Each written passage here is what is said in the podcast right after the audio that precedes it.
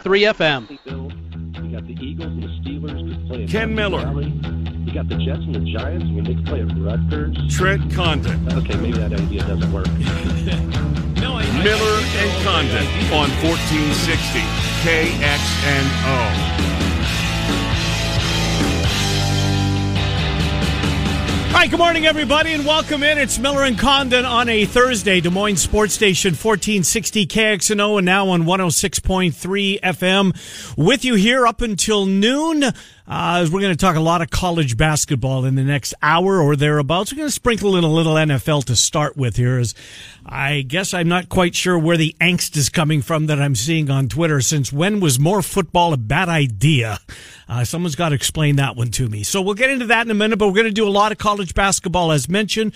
Rob Dauster uh, from NBCSports.com, college basketball talk. We'll do some college basketball from a national perspective, and the BMW Des Moines guest list will be uh, finished out later on with Wade Lookingbill at about 11:30, 11:25 ish. Wade will help us uh, take a long look tonight at Ohio State and Iowa, a big spot. Carver Hawkeyes is the scene tonight. Six o'clock is the tip off for that one, and um, CJ Frederick is apparently a game time decision. So we'll save the basketball for the second hour. Hopefully, we have some time for Drake and Valpo from last night as well. Uh, MC22 had the broadcast of that one that was made available on ESPN Plus. Boy, oh boy, Drake. They blew a 19 point lead. Game goes to overtime, but they found a way to win it, which was critical uh, for their chances as far as staying out of the play in game on Thursday in St. Louis.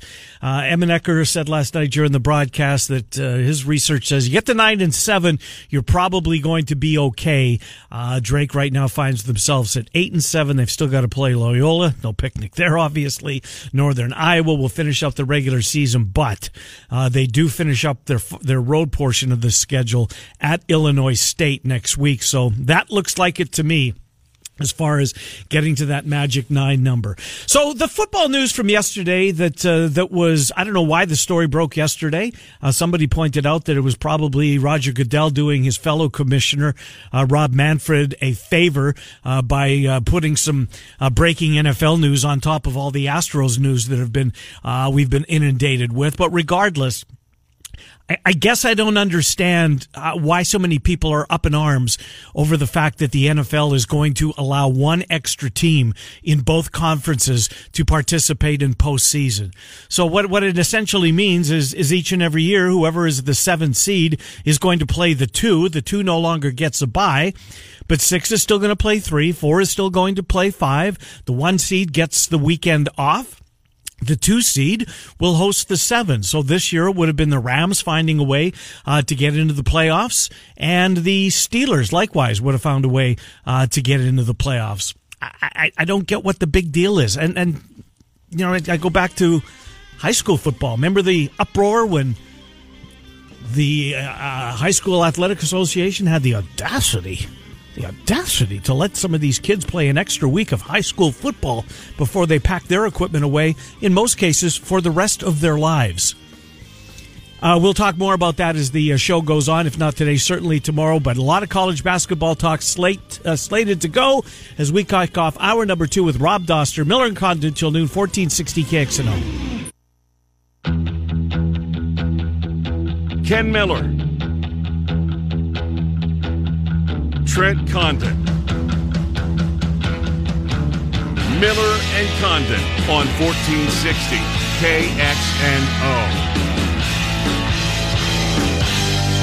All right, welcome back. 11 o'clock hour, Miller and Condon, Des Moines Sports Station, 1460 KXNO with you here until noon. A lot of college basketball conversation coming up in this hour. Rob Dauster from uh, NBCSports.com and Watch Stadium Now will join the program. We will go around college basketball from a national perspective, but we'll uh, certainly focus in on the um, on the top two teams in the Big 12 who are going to collide this weekend in Waco. We'll do some of that. Duke's loss. What did that mean last night? Uh, if anything, to their seeding, uh, looks as though they were going to be locked on the two. Did that do anything? Uh, to hurt those chances last night. Maybe it moved them out of the East, which might be the biggest news of all. As uh, by the looks of things, they were going to have to you know, play San Diego State, who would have to travel three thousand miles as the one, and there's Duke waiting at Madison Square Garden. So maybe they were moved from that loss, but a lot of college basketball conversation to get to. He's Rob Dauster, and he joins me. Rob, Ken, Trent making his way back from calling state wrestling. Uh, how are you, Rob Dauster? I am doing great, man. We don't need Trent here. I mean, he's he can leave him with the wrestling tournament. Well, uh, he he loves this segment. I mean, uh, he, he, here here's what his th- thought is on this. He said to me the other yesterday, I think it was, "Boy, you know what? I have a feeling we're going to lose Dauster. He's doing TV now. He's on Watch Stadium. NBC Sports SN is using him on a regular basis. Soon he's going to outgrow Des Moines, Iowa. Rob, is that true? Never, never. As long as you're on the radio, Ken. If if, if you leave then it's going to be a different conversation. But as long as we still got you here, then I'm always going to be. Uh, I appreciate that. Well, let's talk about you and Goodman. I watched the segment. I thought it was really good. You guys had some chemistry there. Uh, is that going to be a regular gig for you, Rob, on Watch Stadium? You and Rob Goodman, uh, Jeff Goodman, rather, two real uh, big names. Um, in in the uh, college basketball media, will you and Jeff do this on a weekly basis? Yeah, right now it's going to be every uh, Monday night is when the show goes live at six thirty um, from now through the end of the college basketball season. And uh, from there, then I don't know what's going to happen afterwards. But you know, we have we have I think it's going to end up being eight episodes. So they're going to be the best eight episodes hmm. of college basketball uh, TV that you can get. The pilots, if you will, and then be renewed for next year. Well, one of the topics that came up in your discussion uh, was John Beilein, who at the time he was, uh, you know, he was rumored he was going to leave the NBA and uh, maybe go back to college. And uh, and Goodman asked you for a couple of destinations. I, I, think Texas is spot on because clearly, I mean, you saw the pictures last night on Twitter, Rob. You retweeted it out. A lot of people did. Texas students not showing up at the games. Uh, the the stadium was eighty percent empty for crying out loud to watch. Uh, the arena was to watch Texas uh, and TCU, uh, two teams that seriously aren't going anywhere. I get that, but my God, it was alarming to see how few people wanted to to witness it in person. So does Beilein make sense there? Give us a couple of maybe possible destinations for him, assuming that he wants to continue to coach. Yeah, I, you know, I think that Texas probably does make sense. If you think about the Michigan athletic department and the Texas athletic department, it's really not all that different, right? It is a football school, the flagship program in the state with a ton of money where the basketball coach is going to kind of be second fiddle to the football coach in terms of who is the most famous person and who is the most well-known person on campus. Mm-hmm. And uh, I think that that makes sense as a fit for where John Beilein's going to end up uh, wanting to coach. Now, the thing that's gotten Shaka Smart in a little bit of trouble there is when you're Texas, you're kind of expected to go up against some of the blue bloods in recruiting. You're expected to go try and get uh, some of these five stars to beat out someone like a Memphis or someone like a Kentucky or someone like a Duke or uh, people at that level. You're going to try to go get a Mo Bamba, a Jaxson Hayes, a Jarrett Allen, players of that caliber. And uh, part of what kind of did Shaka Smart in is that uh, you, you can't run havoc when you are bringing in new players every single year. Like the whole thing about havoc is the continuity and the brotherhood and how hard you're going to play and the connection that the fan base has uh, to the players. Like it, it sounds like I'm, um, I don't know, like I'm trying to be like a spiritual advisor when I'm saying all of this, but I think that it really is true in that uh, the the way that you build um, something what Shaka Smart does best is building these programs where everybody is all bought in to the greater good. Everybody wants the same thing. Uh, the players represent a community the way that that community wants to be represented, and there's a connection between everybody that is, is, is stronger than basketball. And I don't think that you can do that when you are getting guys that are four and five star prospects that are going to be there for a year or two before they go off to the NBA.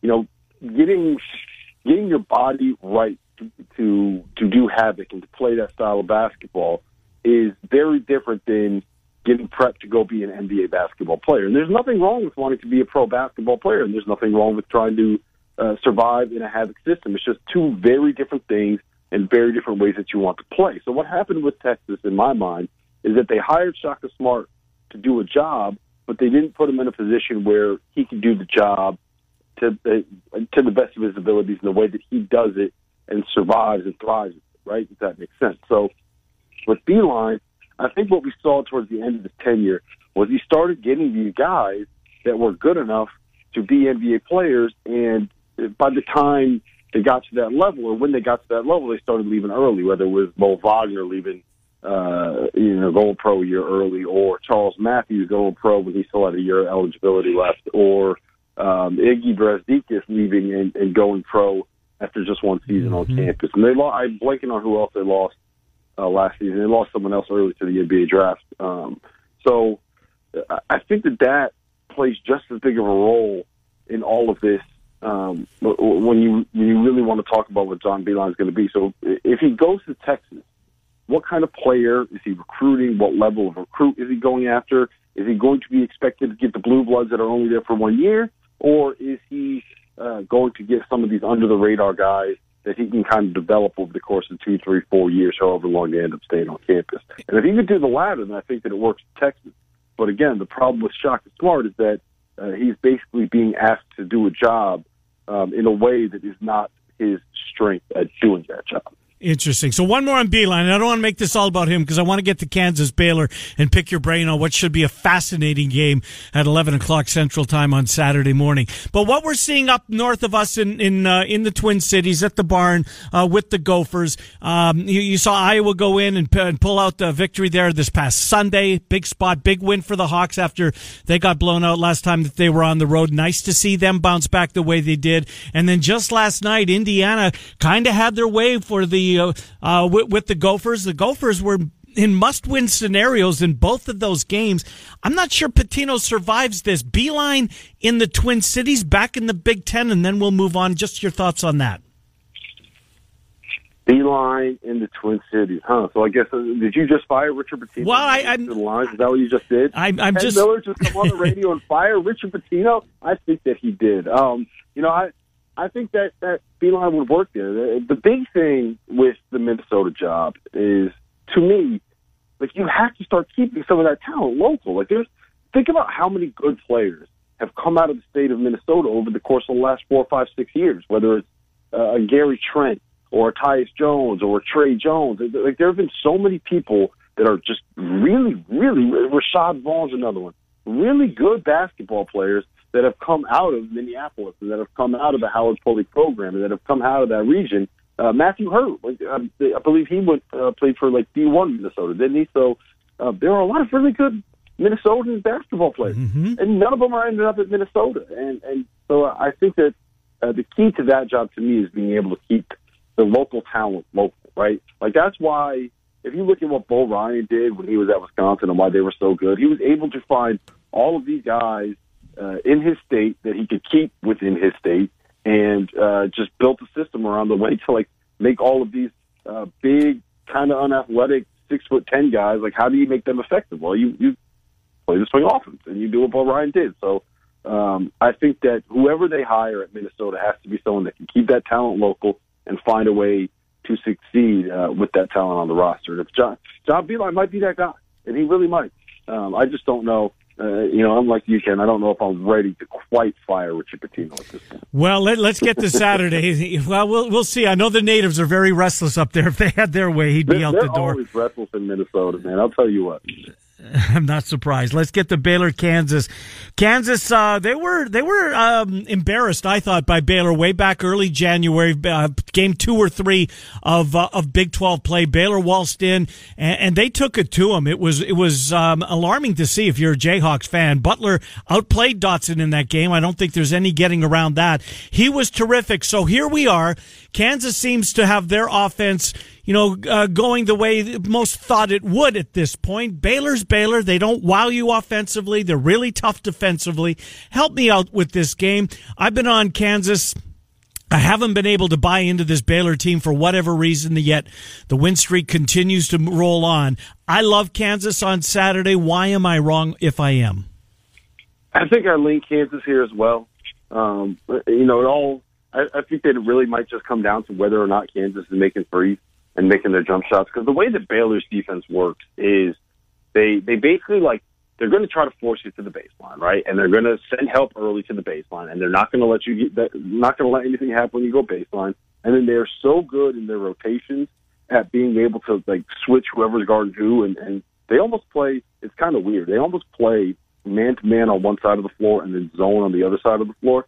And they just kind of match up with whoever they need to match up with, and they are so good at communicating those things, and so good at uh, defending in rotation, and so good at those closeouts that it becomes very difficult to beat them if you don't have guys that can make a play off the bounce, and you don't have guys that can hit kick out threes. Now, Kansas has guys that can make plays off the bounce. You know, Devon Dotson is not Frank Mason, but uh, he is a better than average point guard, a guy having an All American kind of season.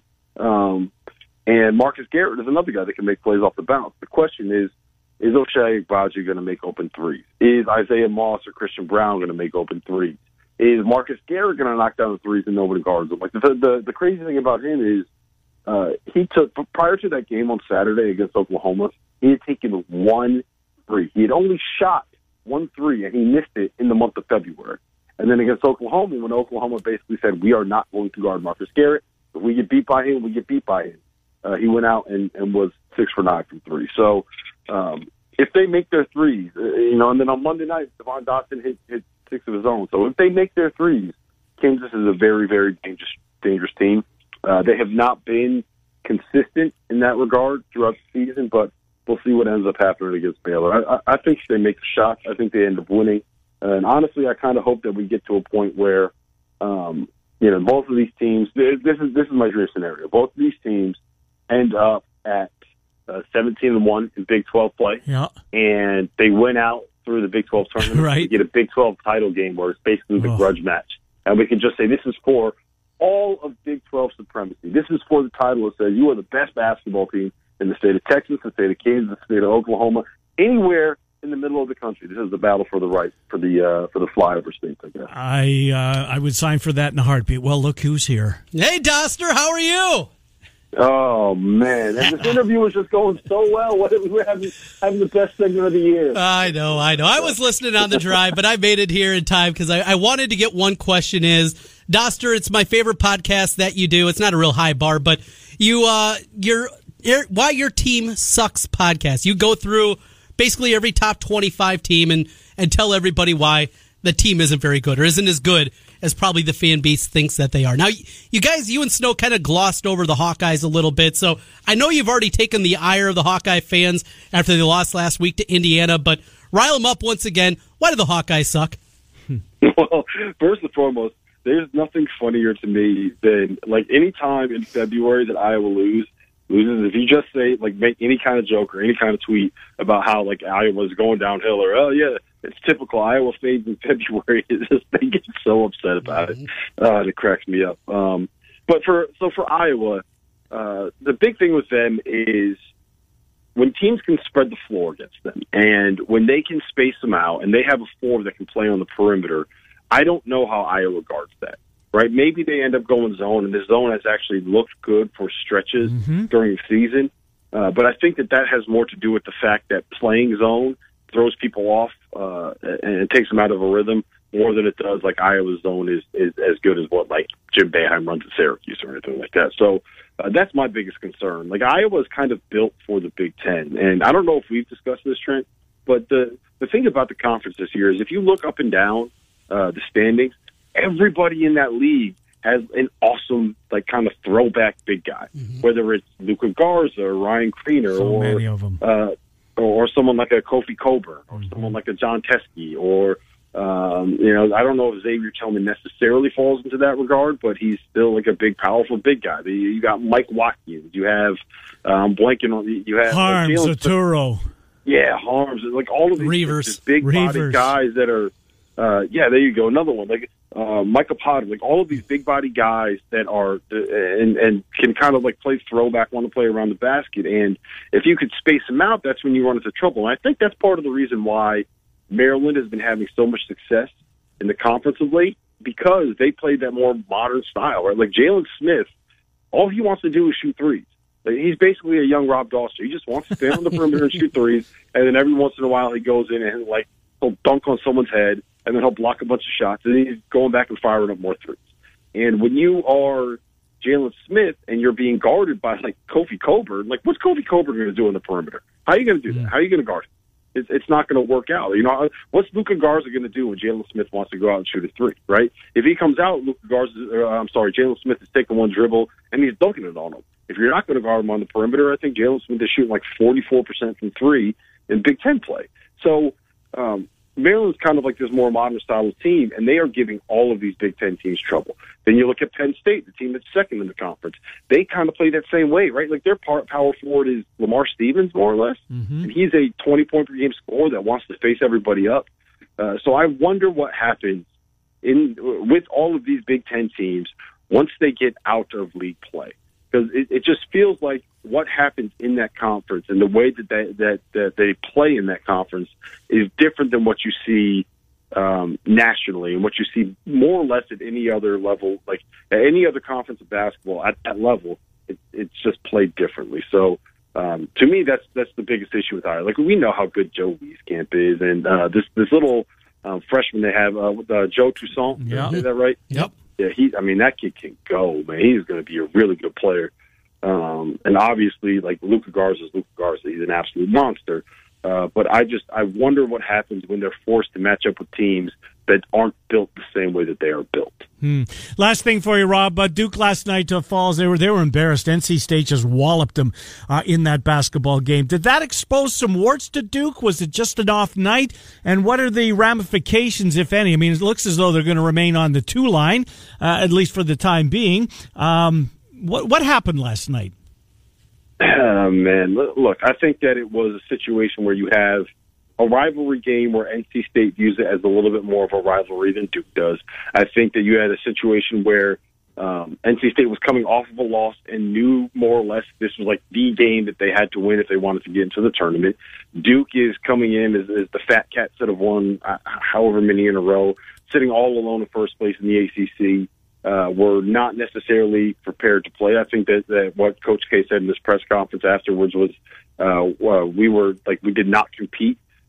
So I think that's really what it was, you know. Uh, and, and the other part of it is like Markell Johnson had the best game of his life, and they were making a bunch of threes, and the way that that NC State is kind of built. So like uh, we talked about this on the Why Your Team Sucks podcast, but um, the way that you beat Duke is kind of space the floor, right? Like Matthew Hurt, if you have a four that can beat Matthew Hurt off the dribble, like you can run him off of the court and take him off the floor and take him completely out of the conversation of a basketball game because he just cannot guard on the perimeter.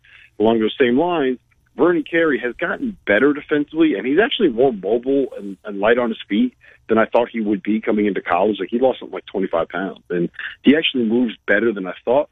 But he is like just such a long way from being you know, like a, a Bam Adebayo or Clint Capela or someone that can actually switch. Even like a Freddie Gillespie, he's got a long way to go till he gets to that level of being able to defend ball screens and defend on the perimeter. And if you can space them out and you have guys that can attack the bigs off the dribble and you have guys that are really effective in ball screens and playing as well as Markell Johnson played last night, Duke's very beatable. It's exactly what happened against Clemson.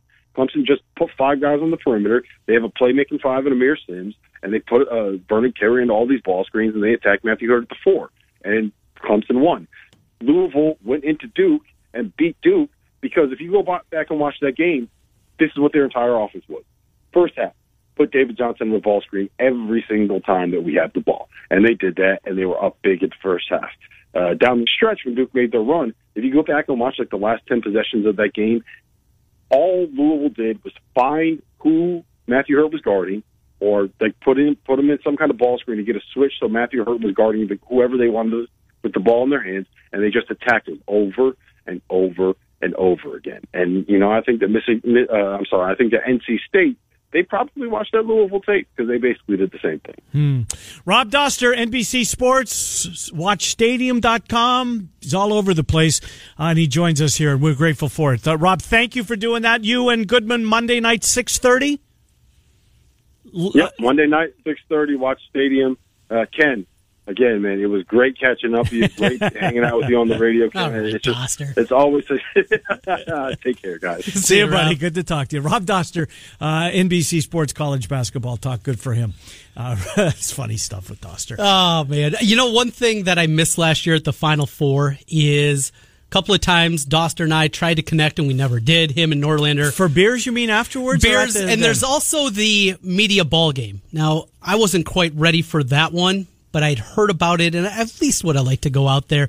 They get all the national media, and then some other people Mm-hmm. that kind of know that group get to go out there play on the hardwood. They do it like Sunday. Is there a doctor afternoon. in the house? Well, there has to be. Right. I think for some of those guys, there's no doubt that I have to go after it. But those were the two pieces. But well, there's going to be another Final Four, right? Well, maybe this year. Uh, we'll see. Uh, by the way, Shelby Mast, uh, his bracket is up. Boy, I hope this. Co- I hope he's right.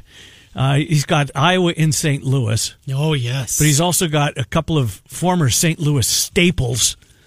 Uh, when they were in the Missouri Valley Conference, You got Wichita State and Creighton both there as well. So Iowa right now is the six, according to Shelby. They'd play Wichita State, Creighton the three.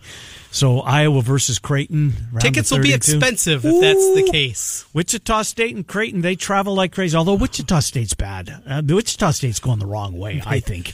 They uh, they looked really good at the beginning of the year too. I Right? Not lately, Trent. No, I don't know what the problem is, what it is. I haven't seen certainly enough of them to kind of di- dissect what it's been with them. But you're right, that's a team cer- certainly heading the opposite direction. What uh, what would Hawkeye fans and not Central Iowa Hawkeye fans because it's obviously Omaha, but like the Iowa City Cedar Rapids corridor, are they rooting for St. Louis or Omaha?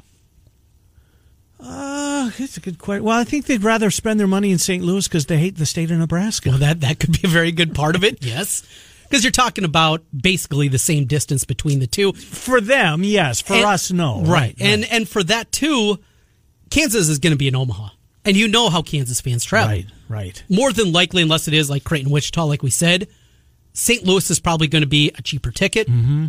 Easier to get hotel access, those type of things. So Downtown Omaha is fun, but there's so much to do downtown St. Louis. Yes. There's a ton of bars is there as well. Hey, real quick before we go to break, I, I don't know if you had an opportunity to fire up ESPN Plus last night. Boy, that Drake, boy, they hung on, Trent.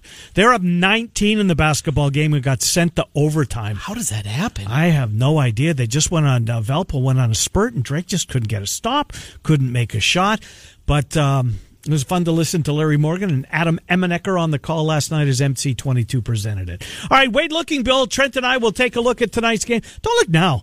You aware that Ohio State's won five of six? Won five out of their last six.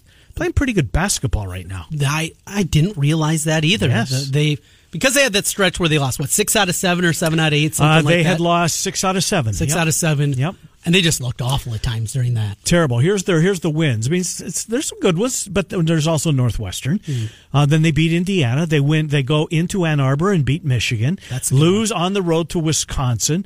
Beat Rutgers at home. Everybody does, and then beat Purdue. So don't look now. They've won five out of the last six. We'll talk about that game next. Trent and I until noon. It's Des Moines Sports Station 1460 KXNO and now on 106. for business.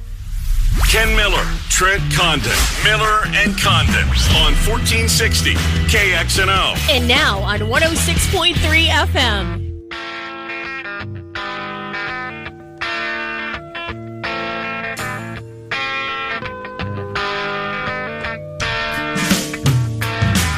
Miller and Condon, right at 11.30 here on a Thursday morning. Take you up until noon.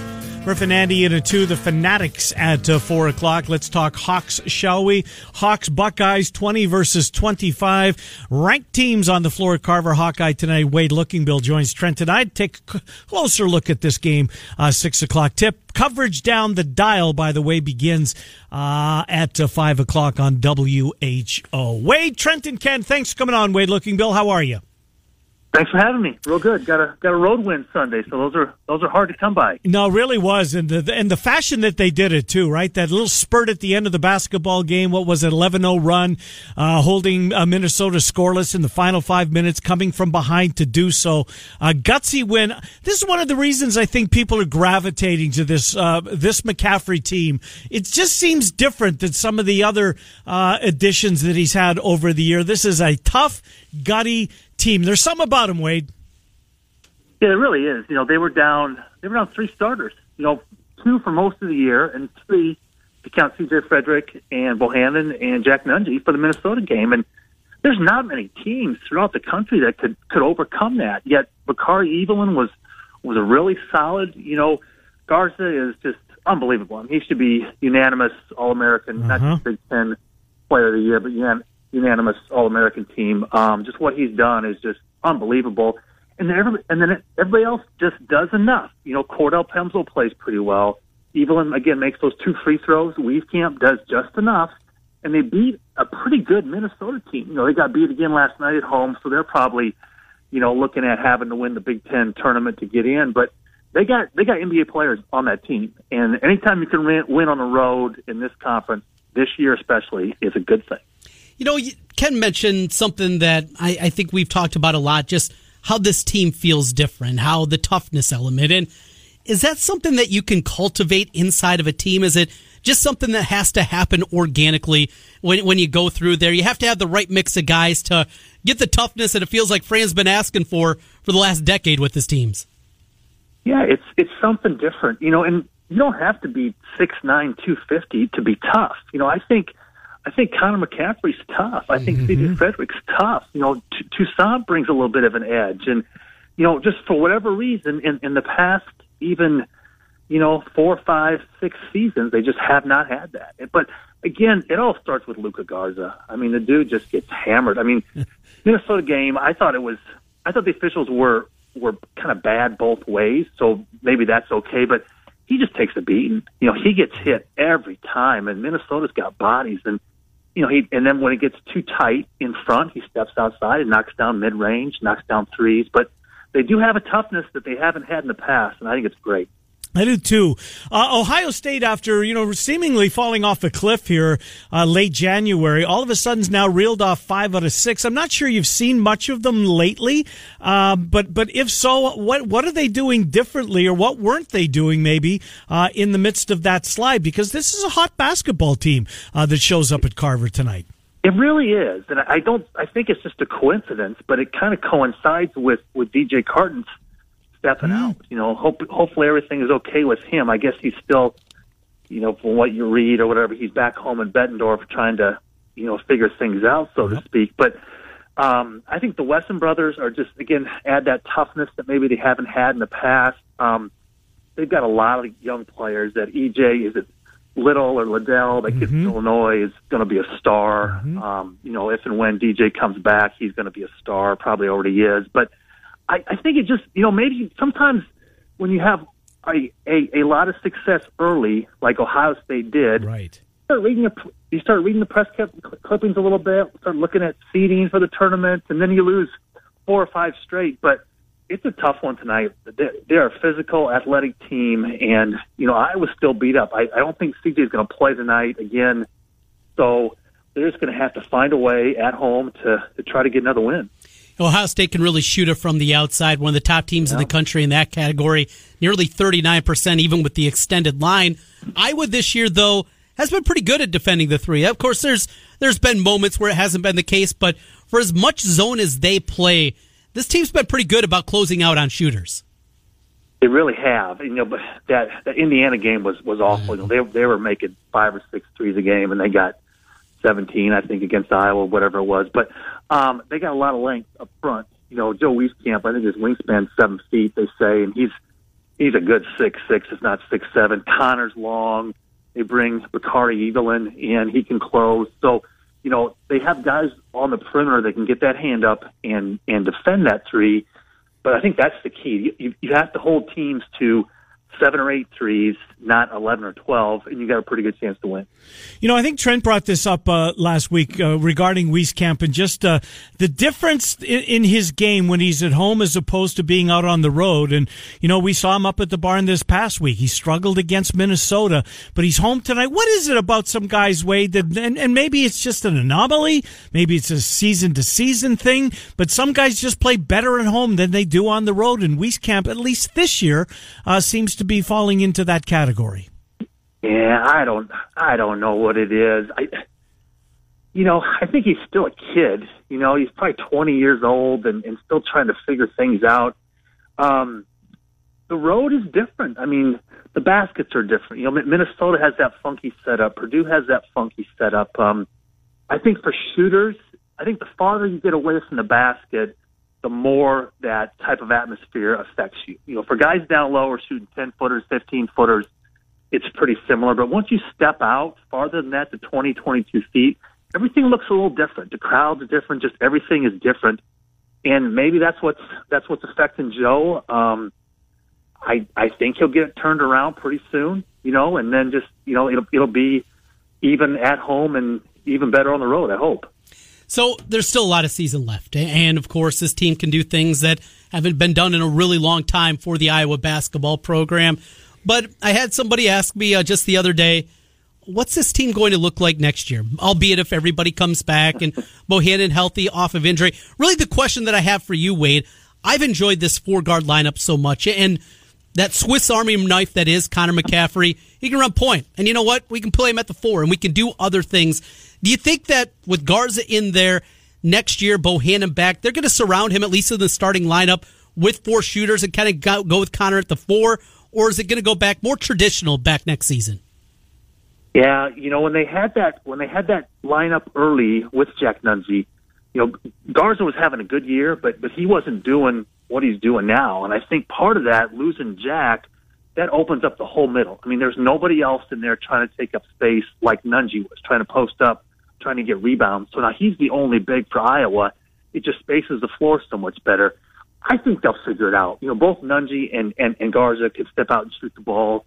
Um, you know, maybe it's something where you play Nunge at the four and the five and then just sub, sub in for Garza a couple times, you know, during the game. But I really like what they got going. I mean, you hate to look ahead because I think, like you said, there's still a lot of basketball left this season. But if everybody comes back, which I think they will, I think they could be top 15 team next year. And you hmm. start talking about you put together two good weekends, you know, and you make the Final Four, and, which is not a stretch. Even even this year, I mean, I bet we talked about it. Are there 40 teams that that think they can make the Final 4 I mm-hmm. mean, maybe more than that. Yeah. Yeah. You know, you know, Creighton. I think Creighton's a good example. They are too. two good weekends away from going to Final Four because they Right. can shoot it, they can guard. Now, on the flip side, all those teams are also one bad game away from, you know, going on a on a on a spring break ski trip to Colorado too. So could go either way. Yeah, Duke last night they uh, they struggled mightily. Last thing for from me, Wade. Anyways, um, you know, Trent and I talk about this, and seemingly it's it's somebody there. There's a senior on every team that, for whatever reason, you know, really start playing the best basketball of their career in the final few games of their career. And I know that every senior is different, but what is it about? And, and I mean, I, I don't know. if Maybe you can pinpoint this or not, but it seems like. You know, is there a point of the season, as you think back to your senior year, where the finality of it kind of sinks it a little bit? Of, oh boy, I only got six games left, or I only got four games left. Is there a point, as you think back to your seniors, uh, senior year, that you know this happens to to maybe the majority of seniors? Yeah, yeah, I think so. I, I think it's a good point. I think Ryan Kriener is going to start playing really well these last couple games. He was he was really good there, that kind of that middle six or seven, and then you know I think he was he's been okay the last few, but I expect him to play really well tonight. This is a good matchup for him. Um, Bakari Evelyn was was better against Minnesota. You know, I, I think it's funny because because when you're when you're playing basketball and when you're a senior, when it ends, it ends very abruptly. Right. We got beat my senior year in the in the NCAA tournament at uh, at Vanderbilt, lost to um, lost to Wake Forest. And it, it- Rogers. It's just done. It just ends. And when you're a junior, you know you get beat. The season ends, but you still have next year to kind of train and kind of look forward to. And I and, and I wasn't going to play basketball after college, but I think that's just a, a lot of extra motivation to get in and shoot some free throws and try to, you know, watch your diet, you know, do some schoolwork, work ahead so you don't have those distractions. And, you know, that they've got a month of basketball left, maybe a little more. So when it ends, it ends quick. No doubt about that. Speaking of ending, this is over for this week. Wade we'll impose on you again next week. Thank you for what you do for us. We'll talk to you next week. Okay. guys. Yep, good game tonight, I hope. Thanks. Good to talk to you. Wade Lookingbill, uh, former Hawkeyes. Uh, we take a look at Ohio State and Iowa, a couple of top 25 teams uh, doing battle tonight. By the way, the contest is open at KXNO.com. What contest? Well, if you would like to win tickets to see those Hawkeyes, their final weekend home date of the season, the second uh, place team in the Big Ten as we sit here today. Penn State will pay a visit. What we're asking you to do is to go to KXNO.com, click on the contest tab, uh, and there's probably, I don't know, seven current contests going on. Win tickets to Iowa versus Penn State. Dr. Stephen Fuller, FullerDental.net, has provided us with two tickets The contest is as simple as this.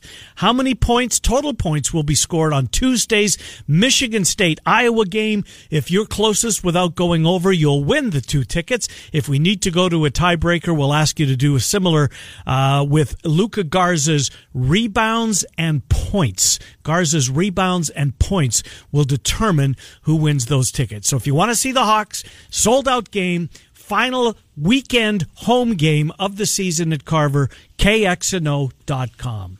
Pretty good deal. It is a really good deal. You don't have to pay. No purchase necessary. Nothing whatsoever. It's completely free. Just go to the website, fill it out, and away you go. And a chance to win. Penn State. That should be a fun game. I think it will be too. CJ Fredrick will be playing in that game. Yeah, you know what? Uh, Did you? Wade said he, he doesn't think he's going to play tonight. McCaffery said he's Game time game decision. time decision. It's kind of interesting. Well, he heals both, so quick, Trent. both those injuries now that he's had, even if he doesn't go tonight and he waits till Tuesday against Michigan State. I mean, when that first happened against Indiana, we were talking about the end of the regular season, maybe back for the Big Ten tournament. Mm-hmm. Now here we are, not even a week later. Eh, you might give it a go. Unbelievable. Uh, if you're headed out to lunch and you're you're you're eating by yourself and you've got your phone and you're trying to find something to read, a Des Moines City View, the Civic Skinny column just posted. It might interest some of you. Uh, DMCityView.com. The Civic Skinny has just been posted again. Might interest some of you. We'll take a time out. We'll come back. Uh, finish the well. Finish the program. Boy, flew by today, Trent Condon. Uh, as we will take you up until noon. Des Moines Sports Station, fourteen sixty KXNO, and now on one and solve hunger. Ken Miller, Trent Condon, Miller and Condon on 1460 KXNO. And now on 106.3 FM.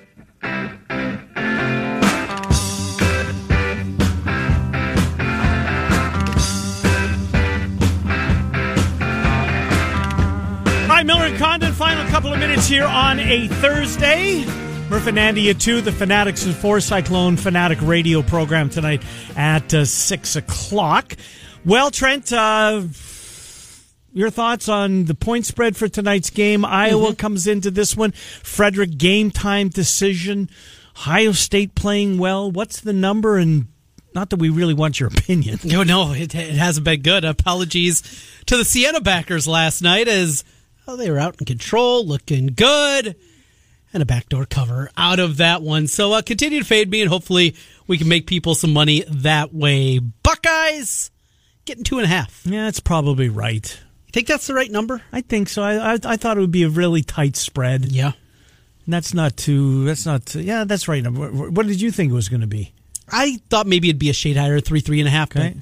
But, um, Playing well. Ohio State they are. playing well. They are.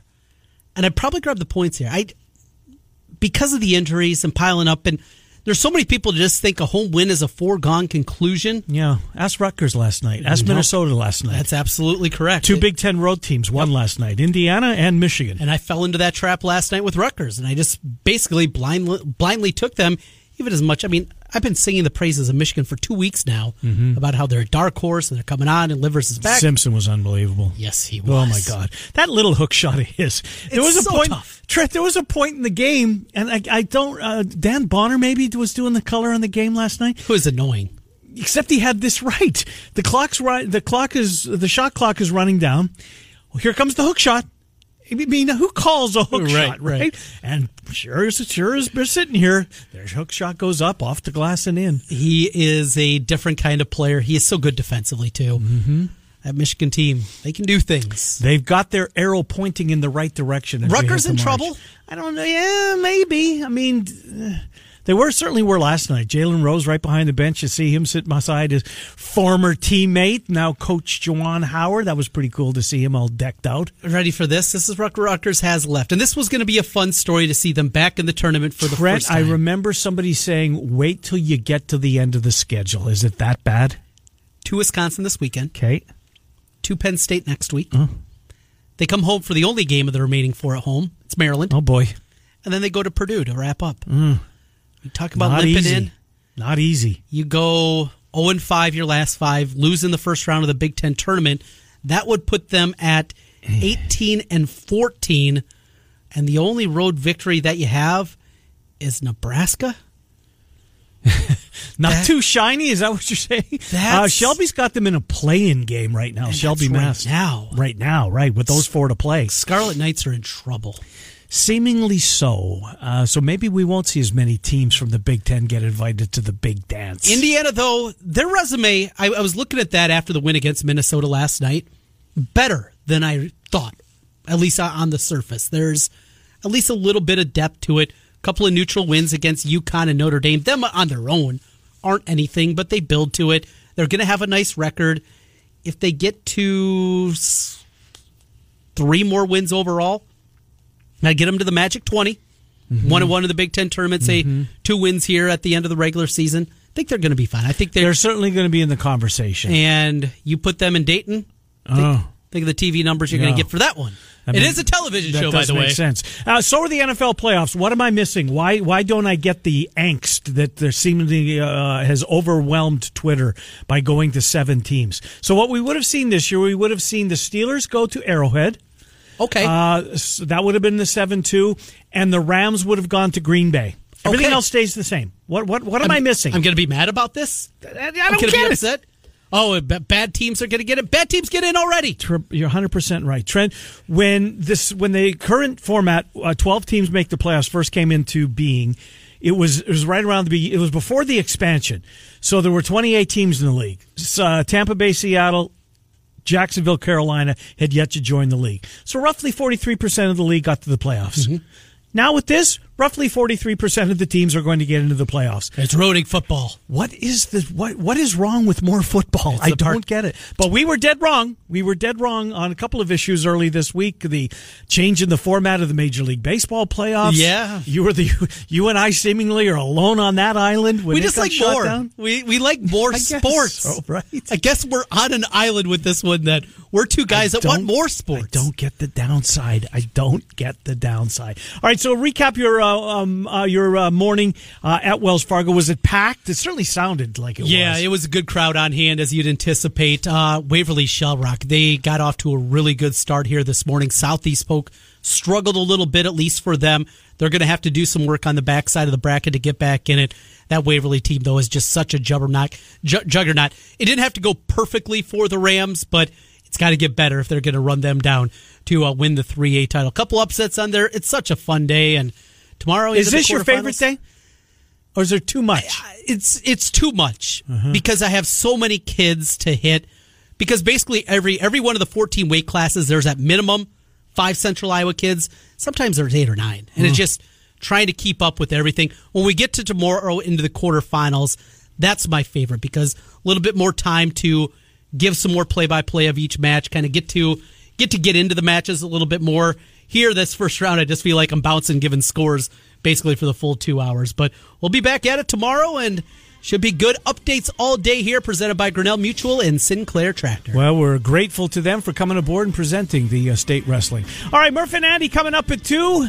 Then the Fanatics will slide on in here at 4. Trent and I will be back tomorrow. Appreciate you being with us here uh, on the abbreviated edition of Miller and Condon. We're on 1460 KXNO and now on 106.3 FM. Have a great rest of your Thursday. We'll talk to you tomorrow.